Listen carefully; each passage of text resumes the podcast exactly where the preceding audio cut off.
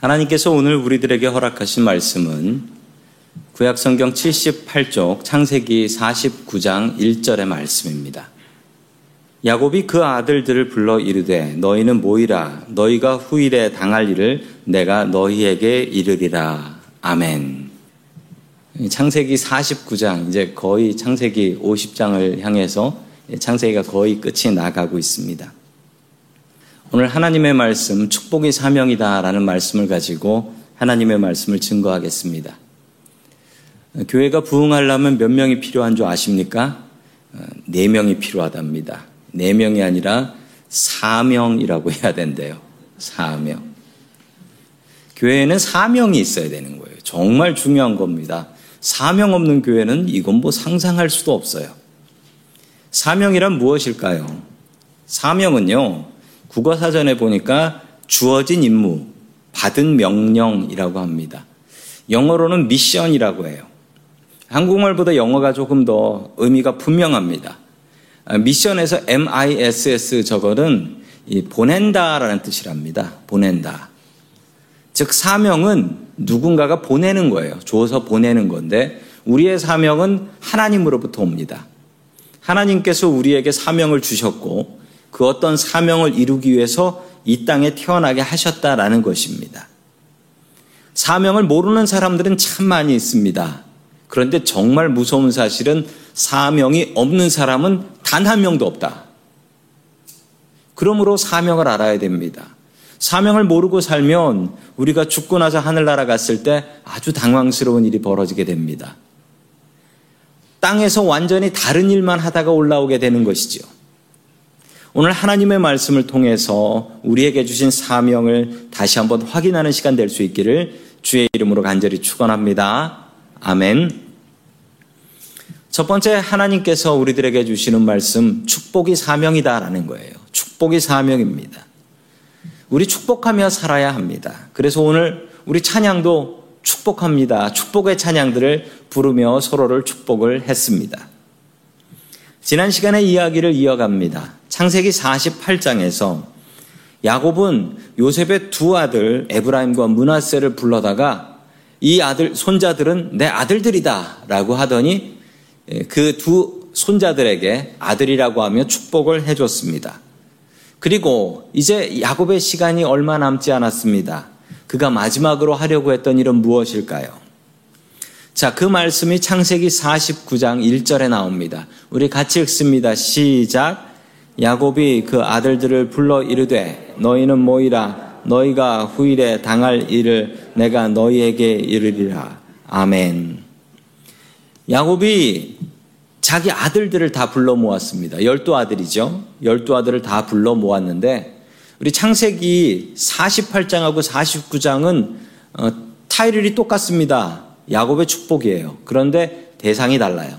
48장에서는 에브라임과 문하세를 축복을 했고 그리고 49장에서는 자신의 아들 열두를 불러다가 축복을 하고 있는 것입니다. 야곱이 하나님께 복받은 가장 큰 이유가 있습니다. 지난 시간에도 말씀드렸지만 야곱은 하나님의 복을 몹시도 사모했던 사람이었기 때문입니다. 그는 심지어 가족 관계가 깨지고 형하고 멀어진다 할지라도 나는 하나님의 복을 받겠다라는 생각을 가지고 있었고 이것을 하나님께서 너무나 귀하게 보셨습니다. 성도 여러분, 야곱처럼 우리도 축복의 사명을 갖고 살아야 합니다. 자, 그 이야기가 창세기 25장 31절에 나옵니다. 같이 봅니다. 시작. 야곱이 이르되 형의 장자의 명분을 오늘 내게 팔라. 아멘. 야곱은 형의 장자의 명분이 너무 부러웠습니다. 도대체 그 장자의 명분은 뭐였을까요? 어떤 혜택이 있었을까요? 어, 유대인들에게 장자의 명분은 동생이 받는 것의 두 배를 형이 받습니다. 아버지의 유산을 두 배나 받을 수 있는 복이 있었던 것이죠. 그리고 정말 더 중요한 사실이 하나 있는데 성경의 첫 번째 것은 하나님의 것이다 라고 했습니다. 그래서 첫 번째 것은 하나님의 자식, 하나님의 자녀라는 더욱더 큰 복을 받게 되는 것입니다.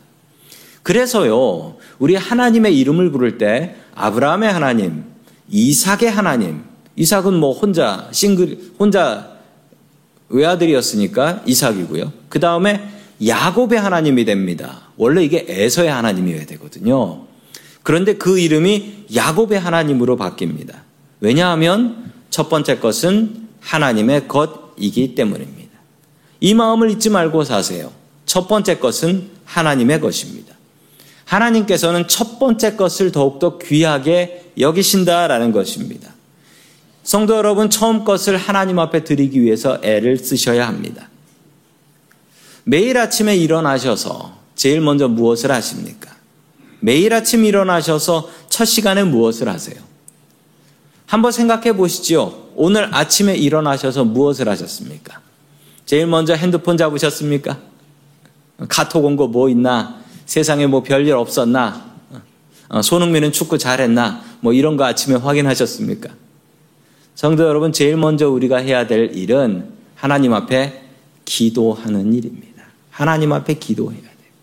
제일 먼저 우리가 해야 될 일은 이 아침 제일 먼저 아, 이른 아침 시간을 주님 앞에 드리며 기도해야 하는 것입니다.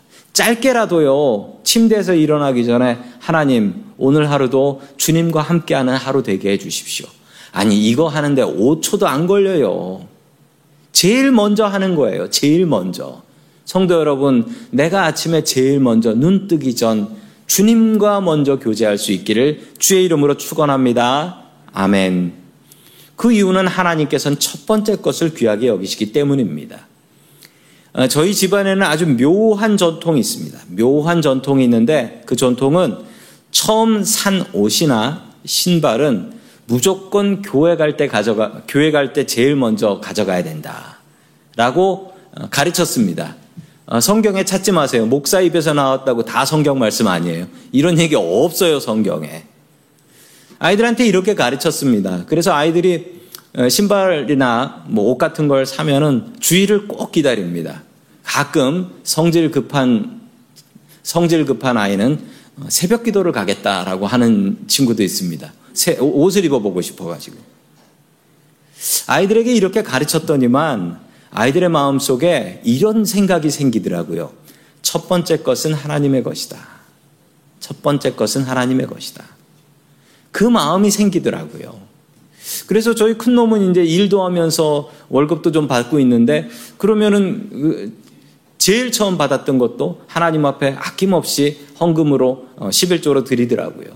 그게 어렸을 때부터 아이들한테 첫 번째 것은 하나님의 것이다. 성도 여러분, 첫 번째 것을 하나님 앞에 드리면 하나님께서는 어떻게 하실까요? 이 모든 것을 더하여 주십니다. 이게 제 믿음이고 여지껏 그렇게 살아왔습니다. 성도 여러분, 우리가 처음 것을, 처음 시간을, 처음 마음을 하나님 앞에 드리면 이 모든 것을 하나님께서 함께하여 주실 줄로 믿습니다. 야곱은 축복 매니아였어요. 죽기 전에 제일 중요한 게 뭐냐면 내 아들들 다 불러라. 내가 내 아들들을 축 축복하겠다라는 것입니다. 성도 여러분, 성도 여러분들의 가정은 이렇습니까?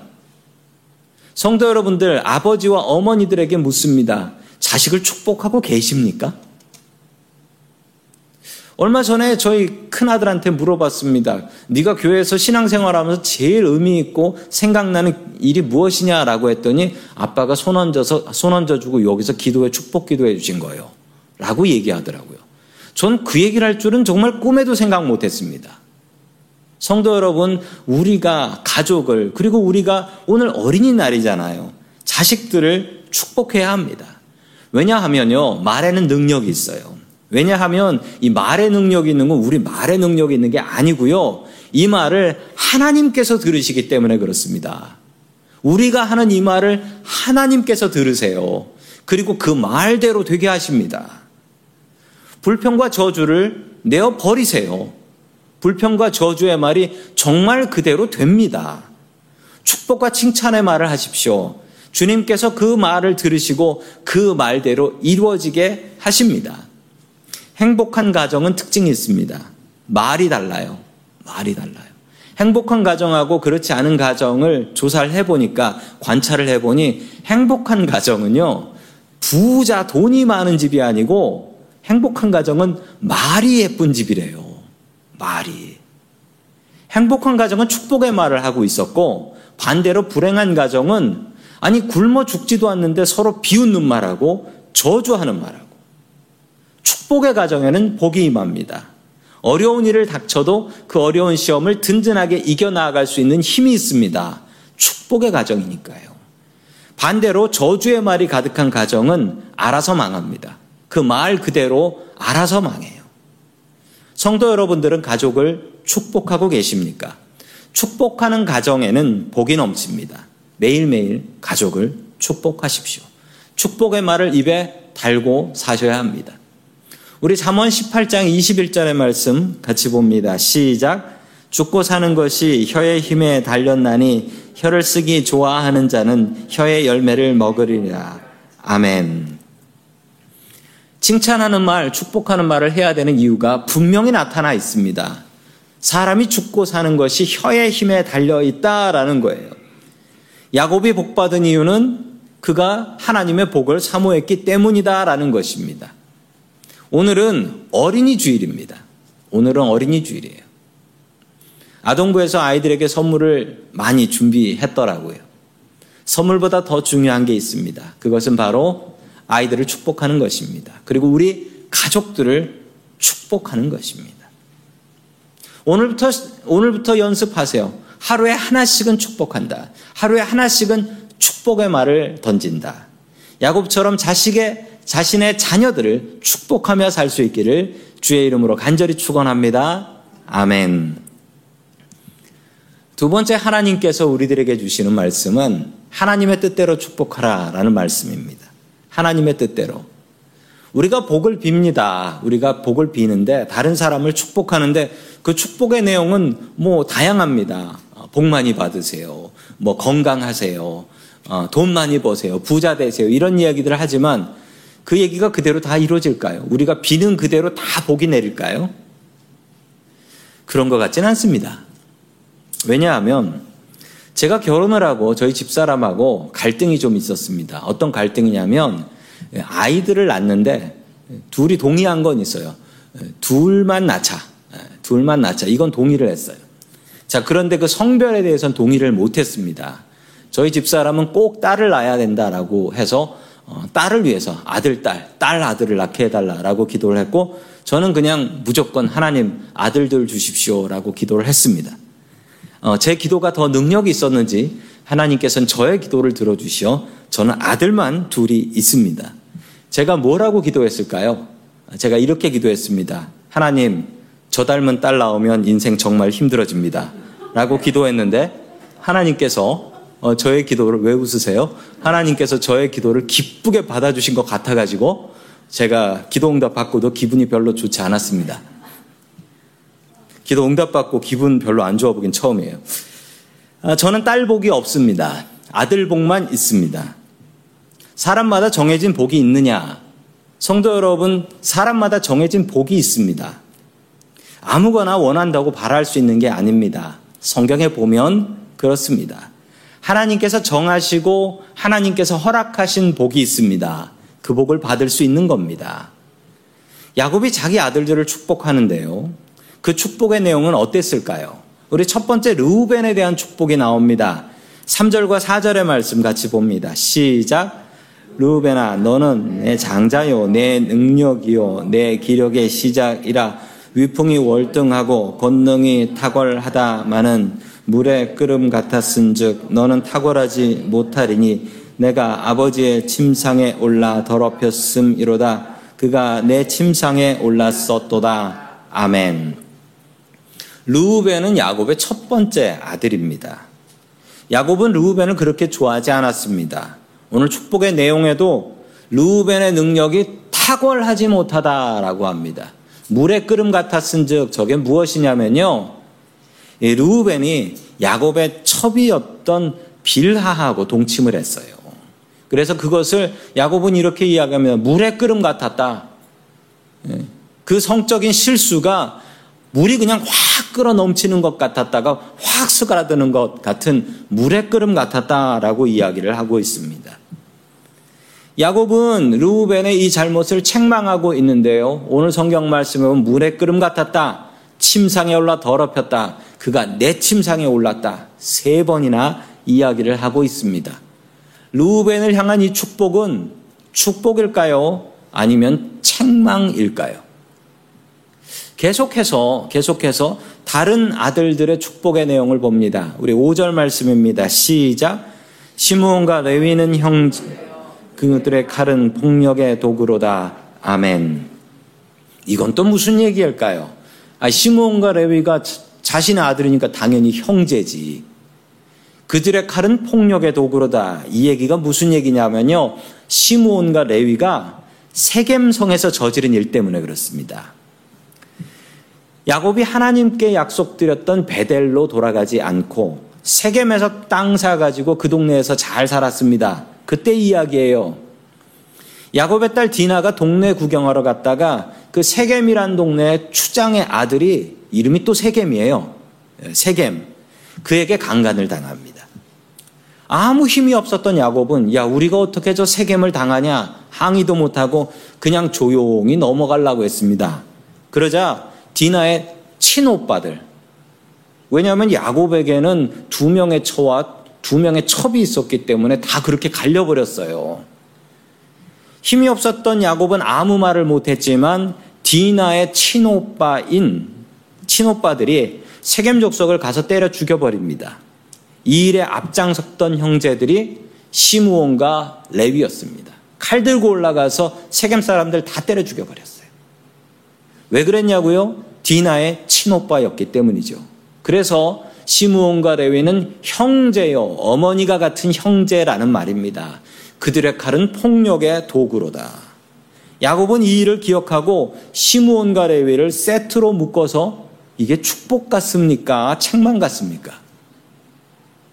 반대로 야곱이 사랑했던 아들인 요셉한테는요, 많은 복을 빌어줍니다. 야곱이 사랑하는 아들이었고, 이집트의 총리가 되어서 이렇게 가족들을 다 먹여 살리니 뭐 이건 이뻐 보일 수밖에 없겠죠. 그래서 야곱은 축복을 하는 것 같습니다. 야곱의 편애는 정말 죽을 때까지 너무나 대단한 것 같습니다. 그런데 이렇게 이해하시면 안 됩니다. 왜 안 되냐면요. 야곱은 자기 마음대로 축복의 말을 하는 것이 아닙니다. 왜 그러냐고요? 이 축복을 열두 아들을 다 끝내요. 다 끝내고 나서 성경에 뭐라 나오냐면 28절입니다. 시작. 이들은 이스라엘의 열두 지파라 이와 같이 그들이 말하고 그에게 축복하였으니 곧 그들 각 사람의 분량대로 축복하였더라. 아멘. 어, 제 눈이 각 사람의 분량대로의 눈이 번쩍 뜨였어요. 성도 여러분들도 뜨이시죠? 왜냐하면 노란 글씨니까요. 네. 야곱의 축복이 아니었고 하나님의 복이었습니다, 이게. 야곱이 자기 마음대로 빌었던 복이 아니고요. 너 나한테 섭섭하게 했으니까 너는 너 그렇게 살지 마라. 이게 아니고요. 하나님께서 주신 복대로 했다라는 거예요. 아니 그럼 도대체 하나님의 복이 뭡니까? 우리가 복을 빌 때는 건강하게 사십시오. 복 많이 받으세요. 그리고 부자 되세요. 뭐 이런 복들을 빌지 않습니까? 그런데 이 복이 아니었다라는 거예요. 무엇이냐면요. 우리가 하나님께서 주시는 복을 알아야 되겠습니다. 하나님께서 주시는 복은요. 첫째로 하나님께서 복을 정하신다라는 거예요. 하나님께서 정하신 복을 우리가 받을 수 있습니다. 아무리 우리가 복을 구한다고 하더라도 그게 하나님께서 정하시고 허락하신 것이 아니면 받을 수 없습니다. 그리고 하나님께서 정하셨다 할지라도 그만큼 노력하고 그만큼 하나님께 그 복 갖기를 위해서 기도하지 않으면 역시 나에게 정해진 것도 받을 수 없습니다. 성도 여러분, 이 복을 아셔야 합니다. 나에게 허락된 복이 있다. 그러므로 그 복을 알고 받으려고 애쓰셔야 되고요. 그리고 나에게 주신 복으로 만족하며 살 수 있기를 주의 이름으로 축원합니다. 아멘. 두 번째 하나님께서 주신 복의 특징은 심은 대로 거두는 복입니다. 야곱의 축복을 보면 지난 일들을 생각하며 야 르우벤 너는 내 첩하고 잤으니까 너 진짜 잘못한 거다. 뭐 이런 얘기를 하고요. 시므온과 레위한테는 아니 우리가 세겜에서 잘 사는데 니들 때문에 쫓겨난 거다. 라고 이야기를 합니다. 이게 무슨 복입니까? 한 대로 받으면 그게 복입니까? 그건 상이지. 한 대로 잘못되면 그거는 복이 아니라 그건 버린 거죠. 우리가 생각하는 복하고 성경에 나오는 오늘 야곱의 복은 정말 너무 다릅니다. 그런데 이게 성경적인 복이에요. 구약 신명기에 보면요. 복과 저주에 대한 이야기가 나옵니다. 신명기의 주제는 복과 저주예요. 그런데 복과 저주의 기준이 있습니다. 신명기에서 무엇이라 이야기하냐면 하나님의 뜻대로 순종하면 복이고 하나님의 뜻을 따라 살지 않으면 저주다. 이거예요. 이게 메시지예요. 우리가 생각하는 복하고 참 다르죠. 야곱의 복도 다릅니다. 야곱의 축복은 하나님께서 주시는 복이 심은 대로 거두는 복이다라는 것입니다. 성도 여러분 복 받고 싶으시죠? 복된 삶을 살고 싶으시죠? 성도 여러분 그 복을 받으시려면 이렇게 하셔야 됩니다. 하나님의 말씀대로 순종해야 합니다. 심은 대로 거두는 복이에요. 성도 여러분, 심은 대로 거두는, 거두는 복입니다. 이 복을 받을 수 있기를 주의 이름으로 축원합니다. 아멘. 세 번째 마지막으로 하나님께서 주시는 복은 은혜가 넘치는 복이에요. 심은 대로 거두는 복인데 하나님께서 야 너는 잘못했으니까 너는 그대로 죽어야 된다. 이게 아니라는 거예요. 열두 아들을 모두 다 똑같은 열두 지파로 크게 써주셨어요. 시므온과 레위는 세겜성에서 큰 사고를 쳤습니다. 이래서 이들이 망했느냐? 그렇지 않습니다. 그 중에 하나인 레위의 예를 들어볼까요? 레위는 잔인했습니다. 레위는 칼 들고 가서 세겜 사람들 막 때려 죽였어요. 그리고 레위는요, 뒤에 보면 출애굽기에 나오는데 출애굽하다가 우상 숭배한 자신의 자신의 동포들을 누가 때려 죽이겠느냐라고 했더니 레위 지파가 다 칼 들고 나와서 이스라엘 사람들을 때려 죽였어요. 레위는 그런 사람이었습니다. 그런데요, 이 다혈질 레위가 어떻게 됐냐고요? 레위가 레위 지파 돼서 성직자 됐죠. 이스라엘을 섬기는 성직자가 됐습니다. 이 얘기는 깡패가 예수 믿고 목사 됐다. 뭐 거의 이런 얘기입니다. 하나님의 복은 은혜의 복입니다. 우리가 심은 것 이상으로 때로는 우리가 실수해서 잘못되었다 할지라도 실패했다 할지라도 하나님께서 은혜로 갚아주시는 복입니다. 성도 여러분들에게 이 복이 넘칠 수 있기를 축원합니다. 야곱은 자신의 마음대로 축복한 것이 아니었습니다. 자신이 좋아하는 자식만 축복한 것이 아니었습니다. 하나님의 주신 복대로 축복을 했습니다. 성도 여러분, 하나님의 뜻대로 살아야 복 받습니다. 하나님은 너무나 신실하십니다. 우리가 실수를 하고 잘못해서 뭔가 큰 일을 저질렀다 할지라도 하나님께서는 그 실수도 덮어버리셔서 은혜로 갚아주시는 하나님이십니다. 그 신실하신 하나님, 우리에게 복 주시는 하나님을 의지할 수 있기를 주의 이름으로 간절히 축원합니다. 아멘. 마지막 세 번째로 하나님께서 우리들에게 주시는 말씀은 사명을 완수하라라는 말씀입니다. 사명을 완수하라. 야곱의 사명은 죽어서 다시 가나안 땅으로 돌아가는 것이었습니다.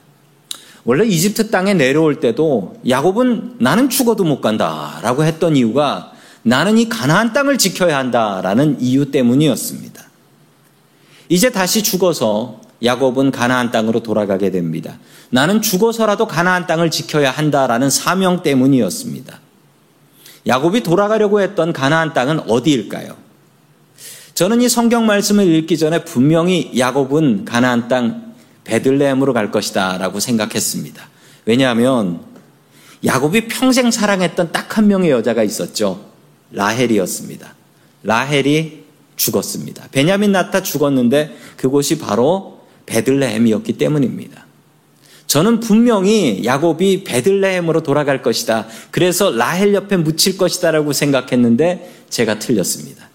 야곱은 자신의 사명을 분명히 기억하고 있었고 라헬 곁으로 돌아가지 않습니다. 29절의 말씀입니다. 시작.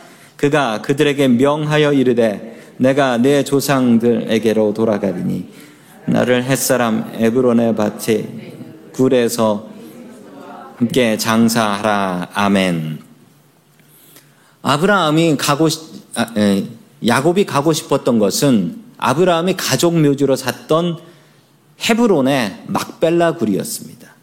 야곱은 자신을 막벨라 굴에 묻어서 우리 할아버지 아브라함, 우리 아버지 이삭과 함께 묻히게 해달라라고 이야기를 하고 있습니다. 야곱은 장자의 명분을 받았고, 그래서 자신의 할아버지 아브라함, 이삭을 이어서 가나안 땅을 지키며 살겠다. 이 사명을 갖고 있었기 때문에 그는 자신을 막벨라 굴로 집어넣어 달라라고 이야기를 하고 있습니다. 성도 여러분, 자리를 지키는 것이 복입니다. 야곱이 자신의 자리를 떠나서 바다나람으로 도망갔을 때 그에게는 고통만 가득했습니다. 야곱이 지켜야 될 베델을 지키지 않고 세겜에서 살았을 때 그의 가정에는 문제가 끊이지 않았습니다. 성도 여러분, 하나님께서 우리에게 주신 자리가 있습니다. 그 맡겨주신 자리를 지키셔야 합니다. 그 자리는 우리 교회에서만의 자리가 아닙니다. 가정에서도 우리 자리가 있습니다. 아버지들은 아버지의 자리가 있으시지요. 또 어머니들은 어머니들의 자리가 있고 또한 자녀들은 자녀들의 자리가 있습니다. 그 얼마나 귀한 자리입니까? 그 자리 내가 비우면 어떻게 될까요? 가정이 무너집니다. 성도 여러분 그 자리 지키지 꼭 지키셔야 합니다. 그 자리 떠나시면 안 됩니다. 이게 우리에게 주신 가장 큰 귀한 사명입니다. 또한 하나님께서 교회에 주신 자리가 있습니다. 어떤 자리냐고요? 지금 앉으신 자리. 지금 앉으신 자리. 고정석이잖아요. 늘 거기 앉으시잖아요. 거기 다른 분 앉으시면 화나시잖아요. 그 자리 지키셔야 됩니다. 또 교회에서 내가 섬김을 위해서 받으신 자리들이 있습니다. 그 자리 지키셔야 됩니다. 어떤 생각으로 나 없어지면 교회 무너진다라는 생각으로 지키셔야 합니다. 이게 바로 사명입니다. 우리는 사명을 참 거창한 것으로 생각합니다. 사명하면 아프리카에서 아니 동티모르에서 어, 평생 선교하며 사는 것 이것을 사명으로 생각합니다. 어, 그건 정말 위대한 사명입니다. 그러나 하나님께서는 이 사명을 우리 모두에게 주시진 않습니다. 내가 돌보는 가족을 올바로 잘 돌보는 것 이것이 사명입니다. 내가 섬기는 교회 온전히 잘 섬기는 것 이것이 사명입니다. 내가 먹이는 노숙인들 제대로 잘 섬기는 것 이것이 사명입니다. 매주 예배 잘 드리십시오. 이게 우리의 사명입니다. 이렇게 비싼 동네에서 정말 먹고 살기 힘드시잖아요. 그런데 이곳에서 먹고 사는 것이 기적입니다. 그리고 우리의 사명입니다. 사명이에요. 이 땅을 지키는 것이 우리의 사명입니다. 소돔과 고모라 땅은 의인 10명이 없어서 망했습니다. 우리가 의인 10명이 되면 소돔과 고모라를 살릴 수 있고 이 땅을 살릴 수 있습니다. 이것이 우리의 사명입니다. 사명은 거창한 것이 아닙니다. 야곱은 죽더라도 자기의 사명을 지켰습니다. 하나님께서 맡겨주신 자리 그 사명을 지켰습니다. 믿음의 자리를 지키는 것이 우리의 사명입니다. 그리고 내 믿음 잘 지켜서 이 믿음 내 가족들에게 넘겨주고 물려주고 가는 것이 이것이 우리에게 정말 세상 어떤 것보다도 소중한 사명입니다. 이 사명은 안 받은 사람이 없습니다. 우리는 이 사명을 갖고 이 땅에 태어났습니다. 그 사명을 그리고 그 사명의 자리를 온전히 지키며 살아갈 수 있는 저와 성도님들 될 수 있기를 주의 이름으로 간절히 축원합니다. 아멘. 다 함께 기도드리겠습니다. 우리에게 하늘을 문을 열고 복을 내려 주시는 고마우신 하나님 아버지, 어린이 주일을 맞이하여 우리들의 자녀들을 축복하는 사람들이 되게 하여 주옵소서. 야곱이 자신의 아들들과 손자들을 축복했던 것처럼 우리들도 가정의 축복의 말을 넘쳐나게 하는 사람이 되게 도와주옵소서. 주님께서 우리들에게 주신 복이 무엇인지 헤아려 알 수 있게 도와주시고 신실하신 하나님의 은혜의 복을 맛볼 수 있게 도와주시옵소서. 주님께서 우리들에게 주신 사명을 찾게 하시고 그 사명을 완수할 수 있게 도와주시옵소서. 내가 지켜야 할 믿음의 자리가 어디인가를 잘 알고 그 자리를 끝까지 지켜 나아갈 수 있게 도와주시옵소서. 우리를 사명자로 부르시는 예수님의 이름으로 기도드립니다. 아멘.